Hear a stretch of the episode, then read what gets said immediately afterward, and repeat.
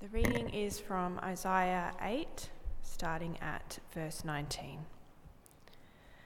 When someone tells you to consult mediums and spiritists who whisper and mutter, should not a people inquire of their God? Why consult the dead on behalf of the living? Consult God's instruction and the testimony of warning. If anyone does not speak according to this word, they have no light of dawn. Distressed and hungry, they will roam through the land. When they are famished, they will become enraged, and looking upward, will curse their king and their God. Then they will look toward the earth and see only distress and darkness and fearful gloom, and they will be thrust into utter darkness. Nevertheless, there will be no more gloom for those who are in distress.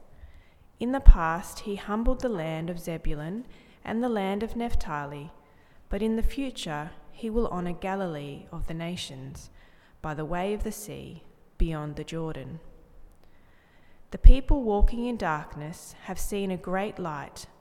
On those living in the land of deep darkness, a light has dawned. You have enlarged the nation and increased their joy. They rejoice before you as people rejoice at the harvest, as warriors rejoice when dividing the plunder. For as in the day of Midian's defeat, you have shattered the yoke that burdens them, the bar across their shoulders, the rod of their oppressor. Every warrior's boot used in battle and every garment rolled in blood will be destined for burning, will be fuel for the fire. For to us a child is born, to us a son is given, and the government will be on his shoulders, and he will be called Wonderful Counselor, Mighty God, Everlasting Father, Prince of Peace. Of the greatness of his government and peace there will be no end. He will reign on David's throne and over his kingdom, establishing and upholding it with justice and righteousness from that time on and forever. The zeal of the Lord Almighty will accomplish this. The second reading is in Matthew, chapter 2, verses 1 to 12, and it's on page 828 of your church Bible. After Jesus was born in Bethlehem in Judea, during the time of King Herod, Magi from the east came to Jerusalem and asked, where is the one who has been born King of the Jews? We saw his star when it rose and have come to worship him. When King Herod heard this, he was disturbed, and all Jerusalem with him. When he had called together all the people's chief and priests and teachers of the law, he asked them where the Messiah was to be born. In Bethlehem in Judea, they replied. For this is what the prophet was, has written But you, Bethlehem, in the land of Judah, are by no means least among the rulers of Judah. For out of you will come a ruler who will shepherd my people Israel. Then Herod called the Magi secretly and found out from them the exact time the star had appeared. He sent them to Bethlehem and said, Go and search carefully for the child. As soon as you find him, report to me, so that I too may go and worship him. After they had heard the king, they went on their way, and the star they had seen when it rose went ahead of them until it stopped over the place where the child was. When they saw the star, they were overjoyed. On coming to the house, they saw the child with his mother Mary and they bowed down and worshipped him. Then they opened their treasures and presented him with gifts of gold, frankincense, and myrrh. And having been warned in a dream not to go back to Herod, they returned to their country by another route. Here ends the reading. Well, good morning, guys. I think we had this problem last week. Thanks very much, Christian dull those lights, please. Yeah, pray, we'll pray that they'll be good. Guys, let's bow our heads, thanks. Uh, thank you, Lord, for the grace you give us, for the food you give us each day, not only to nourish our body, but to nourish our souls, Lord. And so we thank you in faith that you'll nourish our souls yet again this morning through the truth and power of your word. Amen. Guys, could you leave your Bibles open to Isaiah 8? There's, um, there's a battle you face when you're a minister. A lot of battles we face. I'm not here to pour my heart out. But one battle that I've found for a few years is to teach the Christmas story and the Easter story in a fresh way. Because it's the same story every year. Now, it's not a bad story, it's a brilliant story. But the repetitiveness of the seasons um, becomes dull to the soul. So, what I've tried to do, and uh, please tell me if I succeed, please don't tell me if I don't succeed. What I've attempted to do is look at uh, the Christmas season, which we start today for the next four weeks, from, from with a different sort of lens applied to the to the Christmas narrative. So today we're looking at the boom from the gloom, which is from the Old Testament. It's Isaiah 8 and 9. Now, it's probably not usual you've heard a Christmas message from Isaiah. Would that be true? I hope so, so it should be boring for you either. So this week we're looking at the boom from the gloom. Next week we're looking at the titles of Christmas, which is the second half of chapter second half of today's reading, but the start of chapter nine. Then after that we're going to look at the soul of Christmas, and then finally we're going to look at when Christmas stops. Have you ever thought about what's going to happen when Christmas stops? Something to, to, to, to puzzle on over the next three, three or four weeks.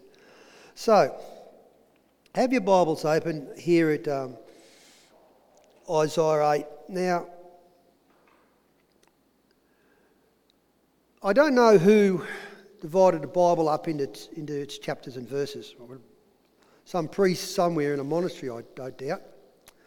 Now, I don't know their reasoning because they got chapter 9 here right in the middle of a flow of thought.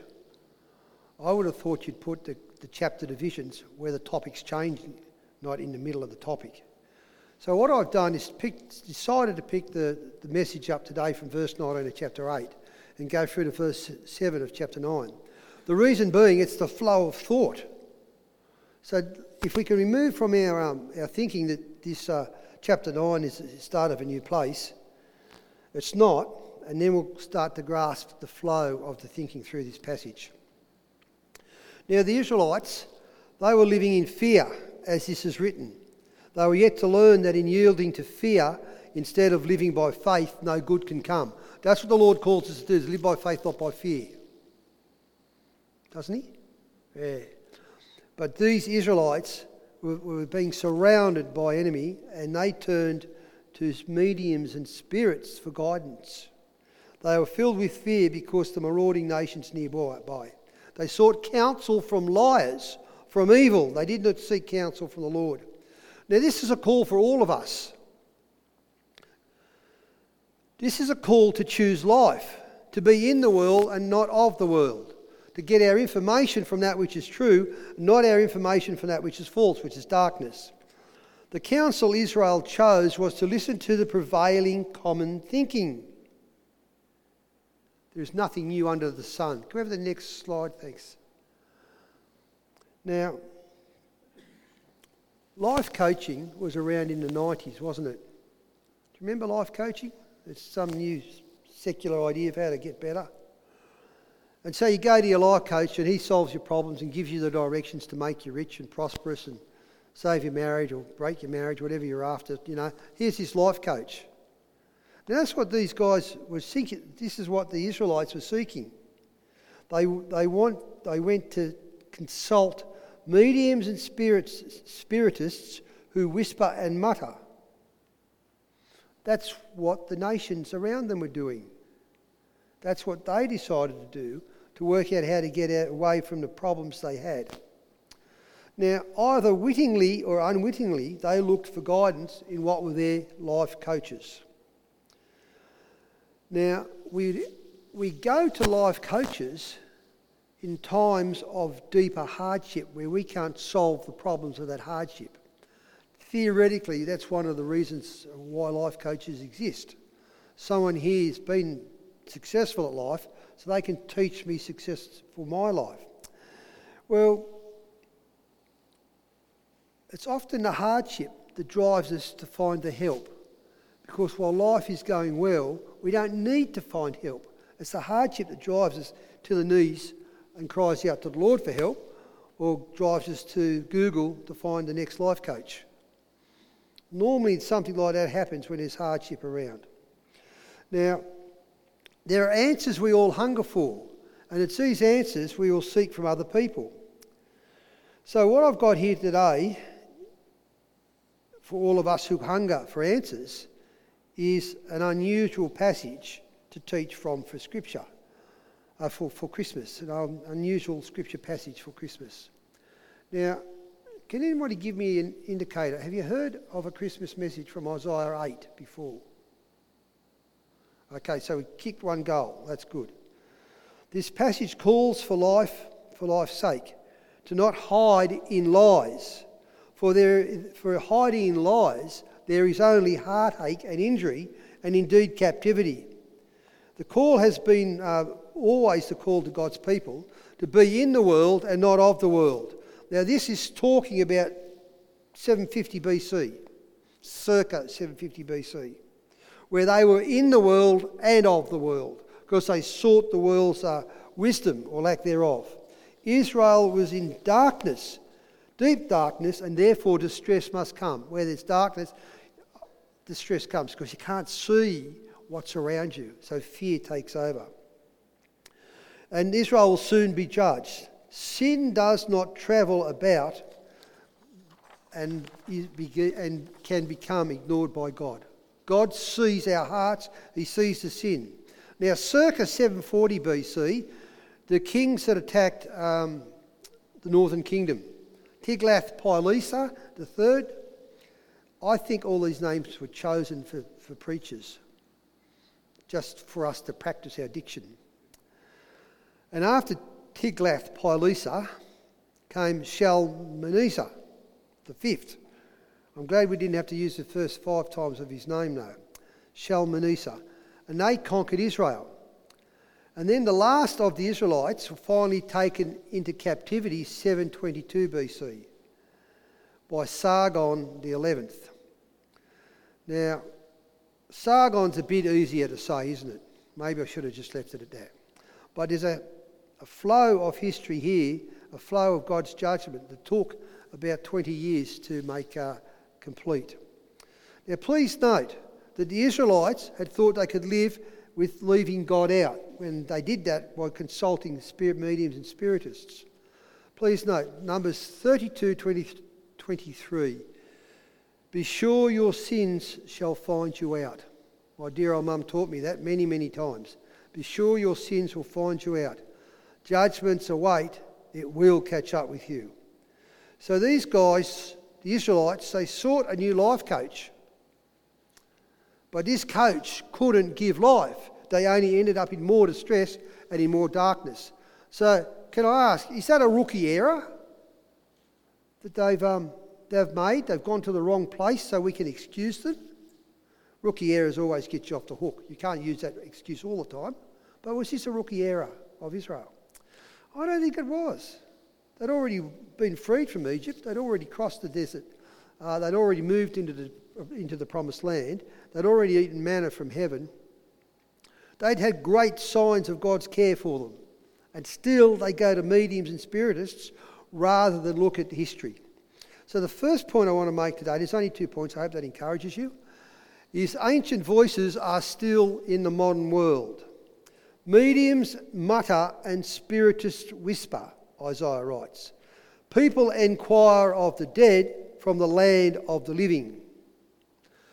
Now, there's an automatic in my mind th- sort of thinking dis- dichotomy, disharmony.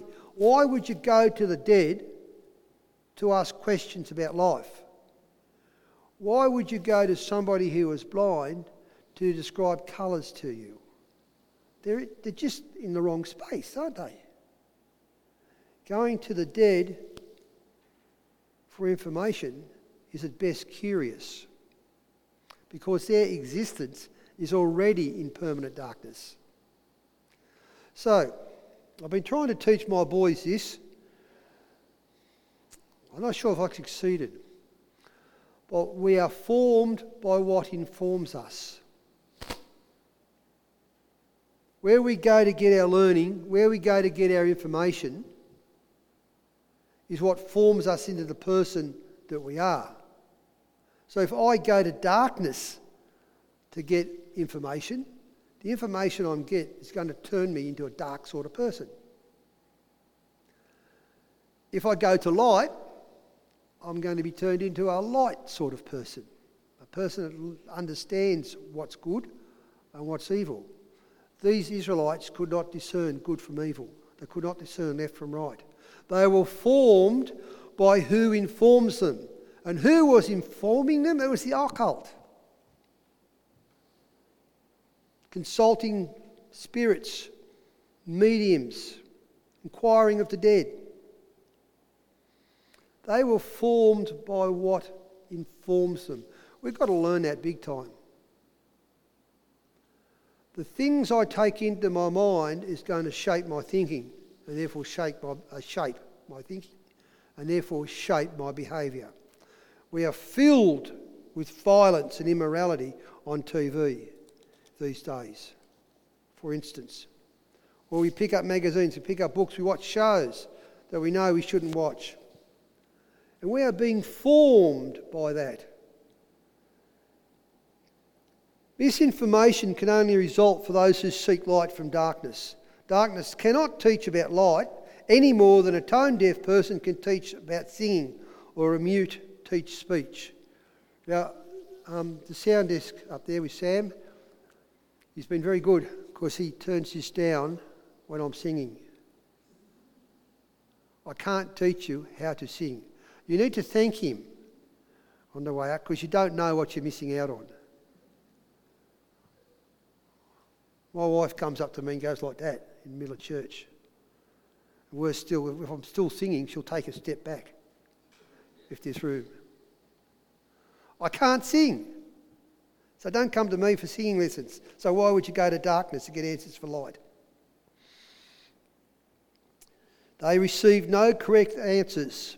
Their end could only be in the darkness, for darkness became their doctor, the place they sought healing. Darkness became their doctor. Now, there's two places we can gain information from, and we're going to start looking at this in February. I was going to start the series earlier, but I thought I won't because there'll be a few people away. There are only two places we get our knowledge from one's the tree of life, and the other's the tree of knowledge of good and evil. These people are looking for healing. And they're going to the tree of knowledge of good and evil because they're seeking darkness for, for healing. Now, in the Garden of Eden, Adam and Eve were told they could eat from any tree they like except for the tree of knowledge of good and evil. Now, wind your minds forward to the end of the Bible, Revelation 21 and 22. They mirror. Genesis 1 and 2 are mirrored in Revelation 21 and 22. In fact, the first three chapters and the last three chapters are mirrors of each other one pre time, one post time. Now, while I digress on this, there's two trees only we can eat from knowledge of life, uh, sorry, the tree of life or the tree of knowledge. Now, in Revelation, there is no tree of knowledge.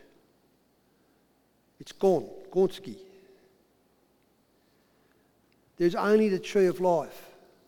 Now, the tree of life in Revelation 21 and 22 is described as, a tree, as the tree for the healing of the nations.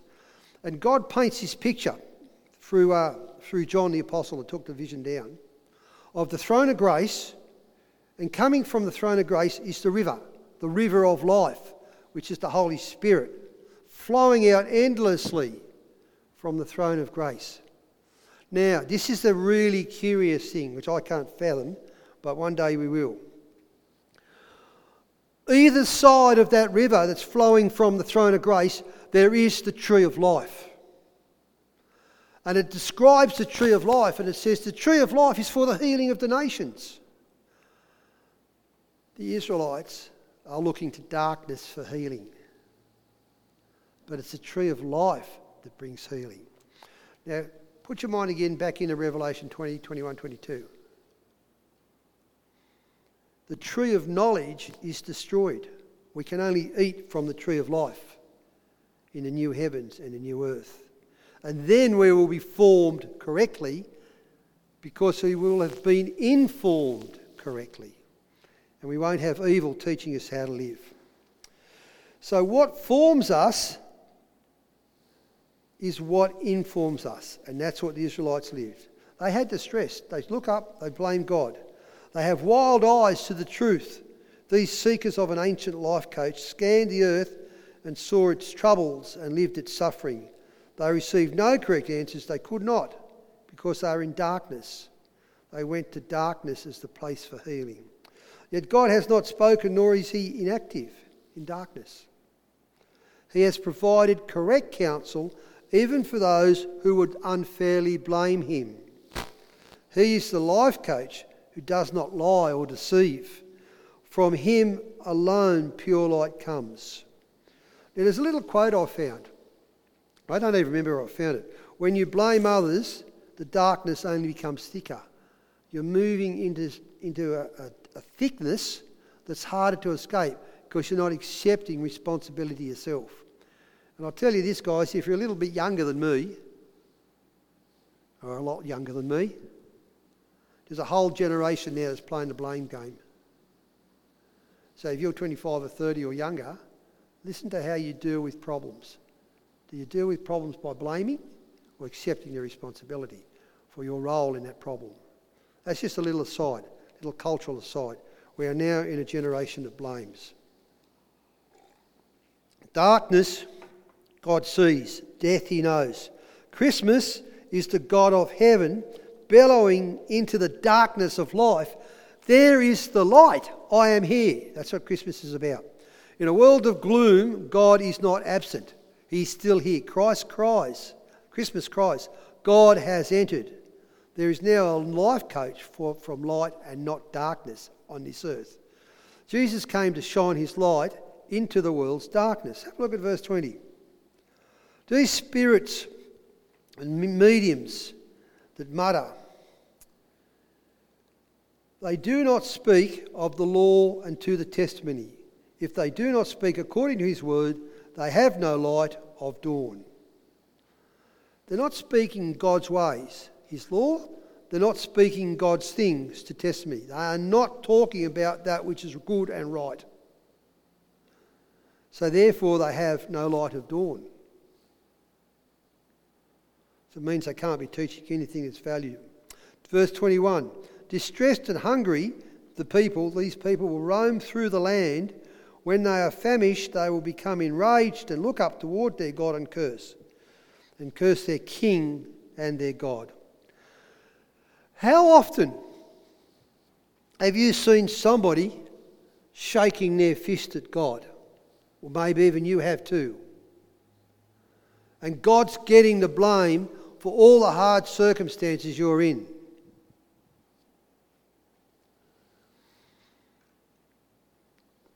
But those circumstances weren't from God. Because without God's word, the darkness hides the truth. But when Jesus is here, darkness can't hide the truth. So these people, they look up with accusations and they blame God.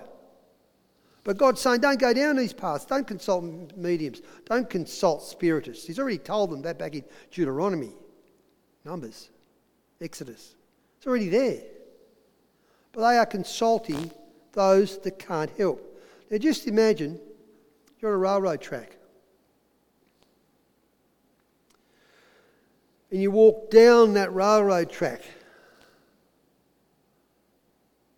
Now, this isn't rocket science.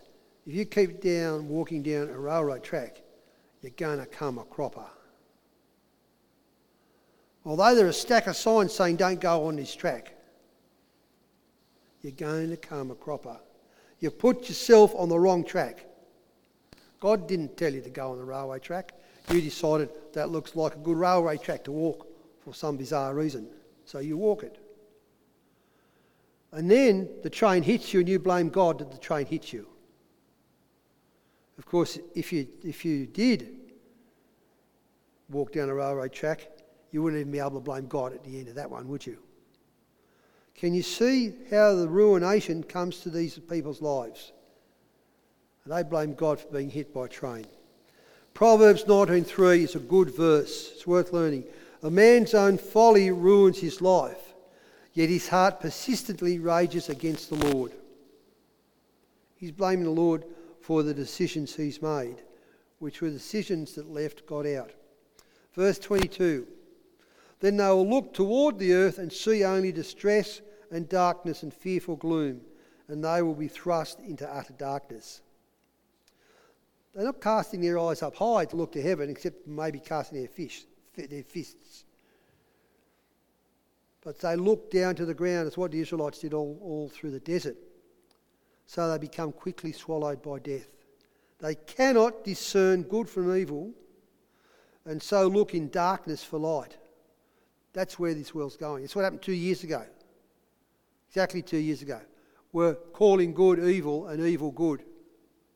And anybody that wants to stand up for good will be told that they are evil.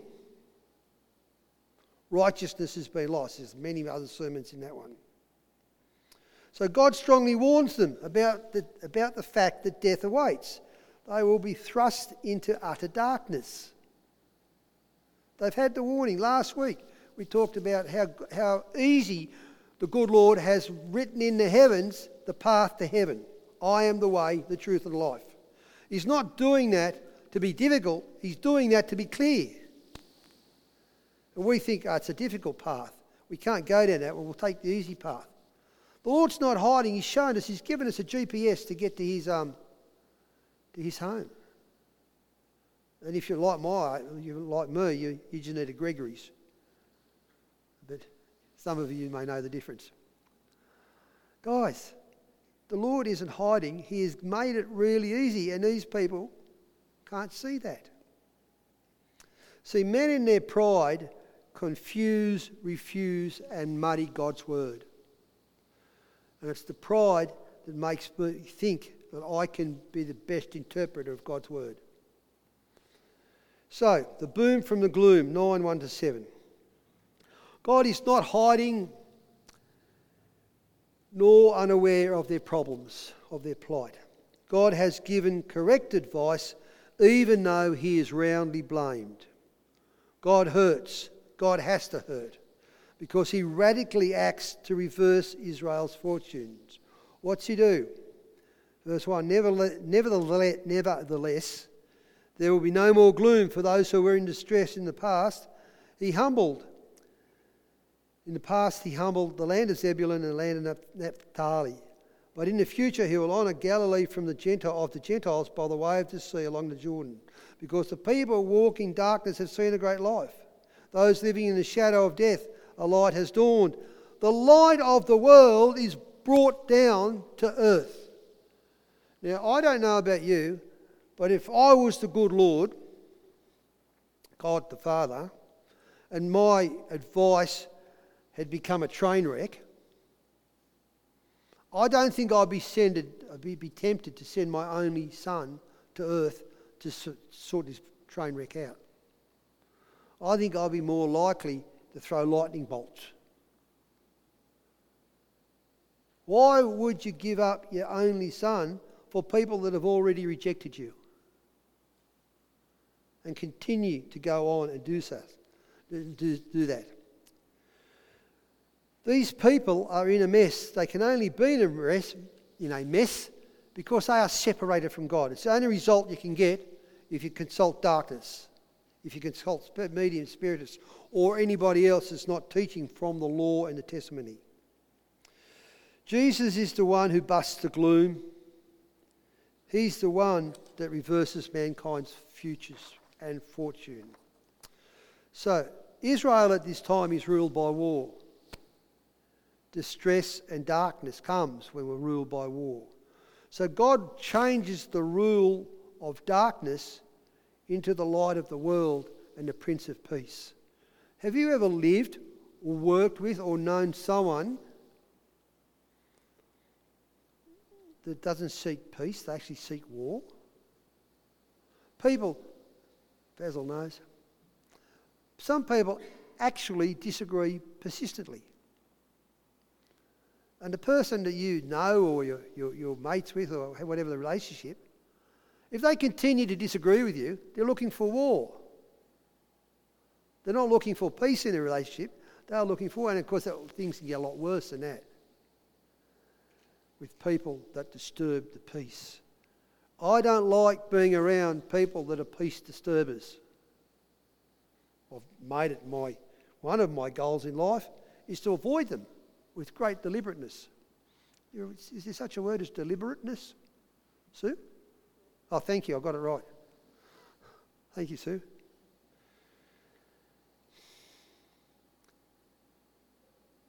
I only want peace around me. I want the Prince of Peace.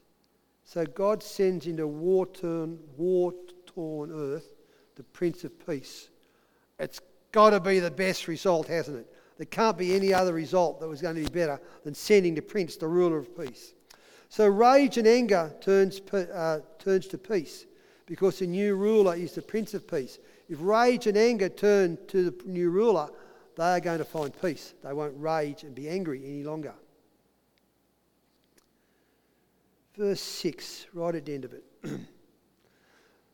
I'll read all of verse 6. For to us a child is born, to us a son is given, and the government will be upon his shoulders, and he will be called Wonderful Counselor, Mighty God, Everlasting Father, Prince of Peace. Hey, there's not many kings in this world, or rulers of this world we can call that. Wonderful Counselor, Mighty God, Everlasting Father, Prince of Peace. God has not withheld anything at all that he owns to bring peace back to this world. He sent a wonderful counselor. He sent a mighty God. He sent an everlasting Father and a Prince of Peace to turn this world around. That's what Christmas is about. It's all going to happen, guys. Christ has been here once, and God Himself is the guarantor. Look at verse 7. Of the increase of his government and peace, there will be no end. There will be no end. Peace is going to be permanent.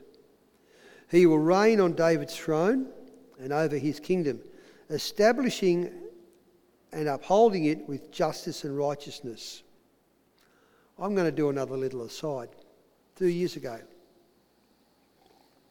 I stood here and I talked about the pedestal of love.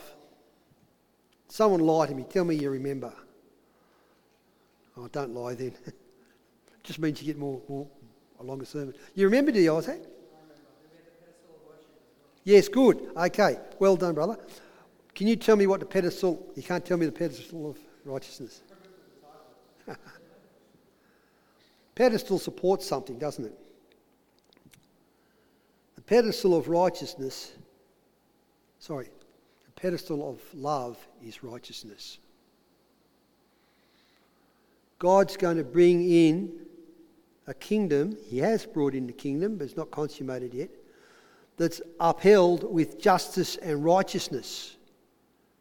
It's not upheld with love. Because what we've done in this world, we've made love the measure of evil and good. And if it's got evil but it's love, it becomes good. You can't have unrighteousness and righteousness as bed partners. But what the world's done here, it's made immoral love and moral love as bed partners. Course, the only thing that matters is love. But that's not how God works. God rules by righteousness. So he's got underneath love, there's love, and underneath you got this pedestal this foundation of love, and it's righteousness, because there's righteous love and there's unrighteous love. So when God is measuring that which is right, he measures it in terms of righteousness and justice. And that's throughout the Old Testament. And of course, what Christ does for us, it's in the end of Isaiah. He comes and he clothes us in righteousness. White cloths, the metaphor.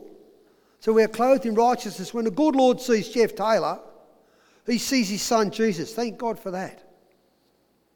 Because I'm clothed in Christ's righteousness, and so are you. He hasn't clothed us in love. His fabric is love. God is love, 1 John 4. But his rule is in righteousness. There's a lot more to be said about that. Now, so he establishes the Prince of Peace with justice and righteousness from that time on and forever. It's always going to be justice and righteousness when the Lord returns. And then he's got this tiny little line you can forget in a heartbeat. Excuse me. The zeal of the Lord Almighty will accomplish this. He's promised it's going to happen. It is all going to happen because God Himself is the guarantor. The zeal of the Lord will make sure that this happens. Hooray! I want to be in a place that is ruled by the Prince of Peace. Hooray! I want to be in a place that is built on righteousness. I want to be in a place where there is justice and not self interest. I want to be in a place where there, nobody, there, there is nobody at all that wants to war with me again. And it's going to happen because the zeal of the Lord will accomplish it. God Himself is its guarantor. So, to tie it together, Christmas is God's righteous response to the blame He gets. It's not lightning bolts, it's the sun. Christmas comes to dispel the gloom. And at that first Christmas, can we have the last slide? Thanks. At that first Christmas, it cost Jesus heaven. Thank God that it only costs us earth. Let's bow our heads. Thank you, Lord, that you would do the unthinkable and the impossible, that we may know you and love you and live with you forever. Oh, Lord, help us to remember the times, those intersections where we have choices to make, that we will make those choices for righteousness' sake and for the name of you to give you glory. Amen.